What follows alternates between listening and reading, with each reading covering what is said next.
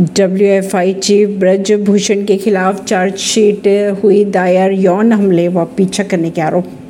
शामिल। दिल्ली पुलिस ने पहलवानों के यौन उत्पीड़न के आरोपी व W F I chief Brijbhushan Sharan के खिलाफ दिल्ली के कोर्ट में चार्जशीट दायर कर दी है। चार्जशीट में आईपीएस की धारा तीन सौ चौवन, यानी कि यौन हमला, तीन सौ चौवन ए अश्लील टिप्पणी और तीन सौ चौवन डी पीछा करने का ज़िक्र किया गया है। चार्जशीट में डब्ल्यूएफआई के पूर्व असिस्टेंट सेक्रेटरी विनोद कुमार के नाम का भी ज़िक्र किया गया।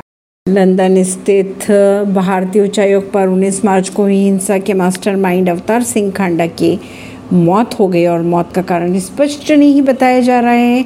खबरों के अगर माने तो वो ब्लड कैंसर से भी पीड़ित बताए जा रहे हैं। पटना में सीएम नीतीश के सुरक्षा घेरे में घुसा बाइकर बचने के लिए फुटपाथ की ओर भागे सीएम। ऐसी खबरों को जानने के लिए जुड़े रहिए जनता सरिश्ता पॉडकास्ट से। परवीन दिल्ली से।